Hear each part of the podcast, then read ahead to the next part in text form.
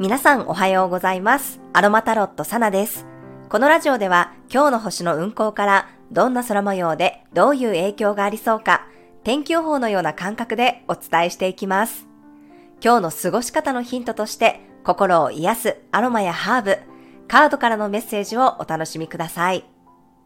はい、今日は2月5日の月曜日です。え昨日がね、立春でした。春の始まりということで、新しいスタートを切りましたっていうね、ご報告も何人かの方からいただいて、私もね、すごく嬉しく思っています。特に最近は、あの、私がね、自分のためのアウトプットを進めているので、このスタンド FM をね、始めてくださった方が多くてですね、なんかこの音声配信の仲間が増えている感じがして、すごくね、嬉しいですね。スタンド FM は誰でもスマホで簡単に配信できますし、リスナーさんのほとんどが配信者なので、本当にね、皆さんこう温かいというか優しい方が多いので、ぜひぜひね、この自分のためのアウトプットを自分のペースで楽しんでいただけたらと思います。そして昨日もね、お伝えしましたが、今月の12星座別の運勢は YouTube にすべて出揃いましたので、ブログにね、まとめてあります。概要欄のリンクからぜひね、各星座のリーディング動画もチェックしてみてください。そして2月の個人セッションのご予約は2月10日までとなっております。興味のある方はね、ぜひ公式 LINE よりお客様のね、お声など参考にしていただければと思います。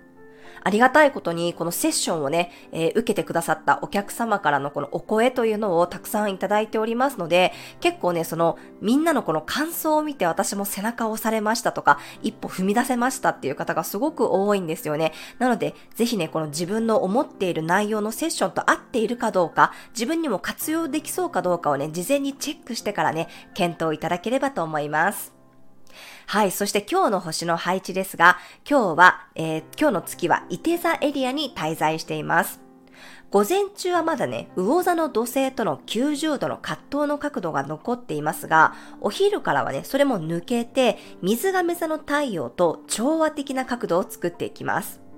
昨日はね、水亀座の冥王星との調和の角度でしたが、私もまさにセッションを通じてね、水亀座の冥王星のこの刷新力の強さを見たという感じで、かなりインパクトの強いね、チャートを見させていただきました。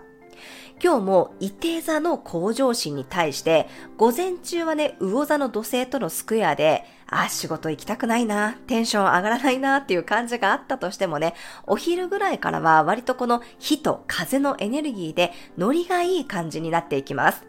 未来に対して前向きにチャレンジしていけるようなエネルギーです。そして午後2時10分には知性やコミュニケーションを表す彗星が水亀座に移動します。水星にとって風の星座というのは基本的に居心地がいいんですね。なのでコミュニケーションも活発化されていったり、思考がクリアになっていきそうですし、ネットでの交流も盛り上がりそうです。未来志向で物事を進めていける雰囲気です。まあ、これからね、どんどん水亀座に水星、火星、金星が入ってくる流れとなりね、この水亀座の冥王星とね、他の星々がこう次々にね、絡んでいきます。まあ、太陽も水亀座のね、度数の中では一番こうピークのところに今いますので、この未来に向けたメッセージやヒントっていうのがね、やってくるんじゃないかなと思いますね。冥王星というのは0か100かというリセットのエネルギーでもあり、関わる天体を根底からバージョンアップしていくチャンスなんですね。なので今日は水星が水亀座に入り、冥王星のこの強烈なパワーによって、一つね、この自分の考えが塗り替えられるようなことがあったり、新しい知識や情報が入ってきたり、スキルアップできる機会があったり、未来に対してのひらめきがね、生まれるかもしれません。ぜひ自分に来ている風のエネルギー、冥王星からのメッセージを観察してみてください。そしてですね、自分の感じていることや、ふとした気づきって、やっぱりね、毎日をやり過ごしているだけでは、意外にその瞬間だけね、感じ取っていて、忘れてしまうことが多いんですよね。なので、ノートに書き出してみたり、SNS を使ってね、アウトプットしてみると、自分の考えや感情がね、整理されやすいかと思います。はい、なのでぜひ自分のね、この水亀座月間の気づきっていうもの、自分に来ているメッセージっていうものをね、大切に過ごしてみてください。はい、今日は伊手座のね、楽観的なエネルギーを取り込めるように、ベンゾインの香りがおすすめです。ベンゾインは甘いバニラのような香りなんですけど、すっきりした香りがね、好きな方は、ローズマリーとかね、ラベンダーといったハーブ調の香りとブレンドするのがおすすめです。あとはですね、今日はレモンバームのハーブティーもとってもいいですね。レモンバームは本当にね、香りがいいハーブティーで美味しくってですね、ハーブティーがね、ちょっと苦手だよっていう人にも飲みやすいハーブティーです。つい先日ですね、現役の看護師さんであり、3人のね、子供のママさんで、ネットでハーブティーを販売されている、ポップライフハーブのともりんごさんがですね、レモンバームについて詳しくね、説明してくださっていました。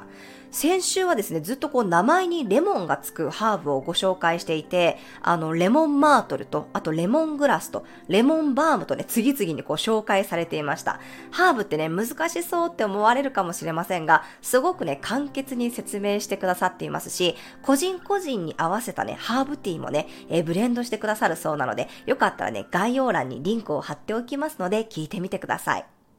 今の時期はですね、花粉症対策のハーブティーなんかもね、販売されているそうなので、はい、興味のある方は覗いてみてください。では続きまして、えー、今日のね、カードからのメッセージもらっていきたいと思います。2月5日からの、2月5日のですね、2月5日のカードからのメッセージです。はい、こちらです。せーの、よいしょ。お、マテリアルハーベストのカードが出てきました。はい、これは物質の9のカードです。はい、まず直感で受け取ったメッセージとしては、なんかすでにある材料で勝負しなさいってことを言ってますね。うん、何か新しいものをここから仕入れるとかではなくって、もうすでにあるもの、あなたの手の中にあるもので、想像しなさいっていうことを言っているように感じました。あれに似てますね。あの、冷蔵庫の中にある 残り物で料理を考えるみたいな、そんな感じのエネルギーですね。うん、なんか新しく何かを買い足すとかではなくって、もうすでに持っている素材で勝負しなさいっていうことをすごく言っているように感じました。はい、何かもしかしたらそういうふうに今自分が持っているスキルとか、経験値とか、そういうものを活かしたアイデア、活かせるアイデアみたいなものがね、今日は入ってきやすいのかもしれません。何かこの足らないものを補おうとするとか、買い足そうとするのではなくって、今すでにあるもので勝負してね、自分の持ち物、自分の持っているスキルや能力に目を向けてみてねっていうことを言っているような気がしました。はい、ぜひカードからのメッセージ参考になさってください。そしてですね、今日のトークテーマは、無駄な仕事を見極めるというトークテーマです。私自身はですね、あんまりこう自分がやることに対して無駄っていう概念がそんなないんですね。まあ、どんなに周りが効率悪いって言ってても無駄じゃないって言ってたとしても自分にとっては何かしらの意味があって学びになる機会があるんじゃないかなと思っています。結構ね、私自身が無駄なことの積み重ねで今があるなってすごく感じてるんですね。ただ、個人天体に私は、えー、金星星座が双子座で、まあ、天皇星も絡んでいるので、効率化するのは結構好きなんですね。だから、家電をね、アレクサに連携したりとか、このシステムをつく使ってね、大変な作業を楽にしていくっていうのは好きだったりします。まあ、無駄かどうかっていうのはね、やっぱりそれをやった結果どうなるかっていうのを考えてみたり、結果をね、振り返ってみてわかることですよね。でも、たとえね、途中で何かをやめることになったとしても、それは無駄ではなくって、成功に近づくための一歩だったと思うようにしています。特に私自身は活動級が多いので、綺麗に一発で何かを完成させようとしないっていうことはね、自分に言い聞かせてますね。いろんなことにトライしています。で、たとえ途中でそれをやめることになったとしても、やってみて違うってことが分かっただけでも成功なんだっていうふうに思ってますね。あ、これは自分には合わなかったなとか、この方法では自分は続けられなかったなとか、これはどうやら違うようだとか、これをやると大変だだなっていう、それが分かったという成果があるので、それで良しとしています。もちろんね、この無駄な仕事を省く、まあ見極めることも大切かもしれませんが、最初から何でもね、無駄を省こうとすると、逆にこう動けなくなることがあるので、そういうふうにどんな無駄なこともね、やることにもしかしたら意味があるかもしれないと思って取り組むようにしています。はい、以上が今日のトークテーマでした。では最後に12星座別の運勢をお伝えしていきます。お羊座さん、向上心が強まる日、未来への思い切ったアイデアや発想が浮かんできそうです。仲間からヒントを得られるかもしれません。お牛座さん、刺激的なフィードバックが返ってきそうな日。自分の目標に対して具体的なプランが見えてくるかもしれません。双子座さん、対人関係が活発化する日。特に午後からはおしゃべりが止まらなくなりそうです。急にふらっと遠出したくなるかもしれません。カニ座さん、面倒ごとを一気に片付けられるような日。雑務や事務処理、後片付けも進みそうです。心身のケアも忘れずに過ごしましょ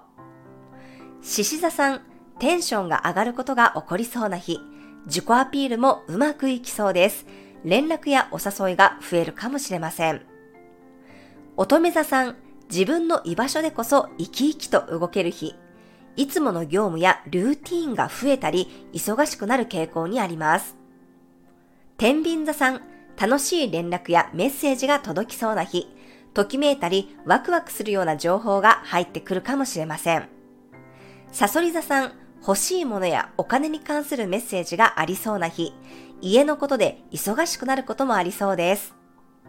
伊手座さん、月が伊手座に入りスポットライトが当たります。周りから注目されることがあったり、急に学びたいものが見つかる人もいるかもしれません。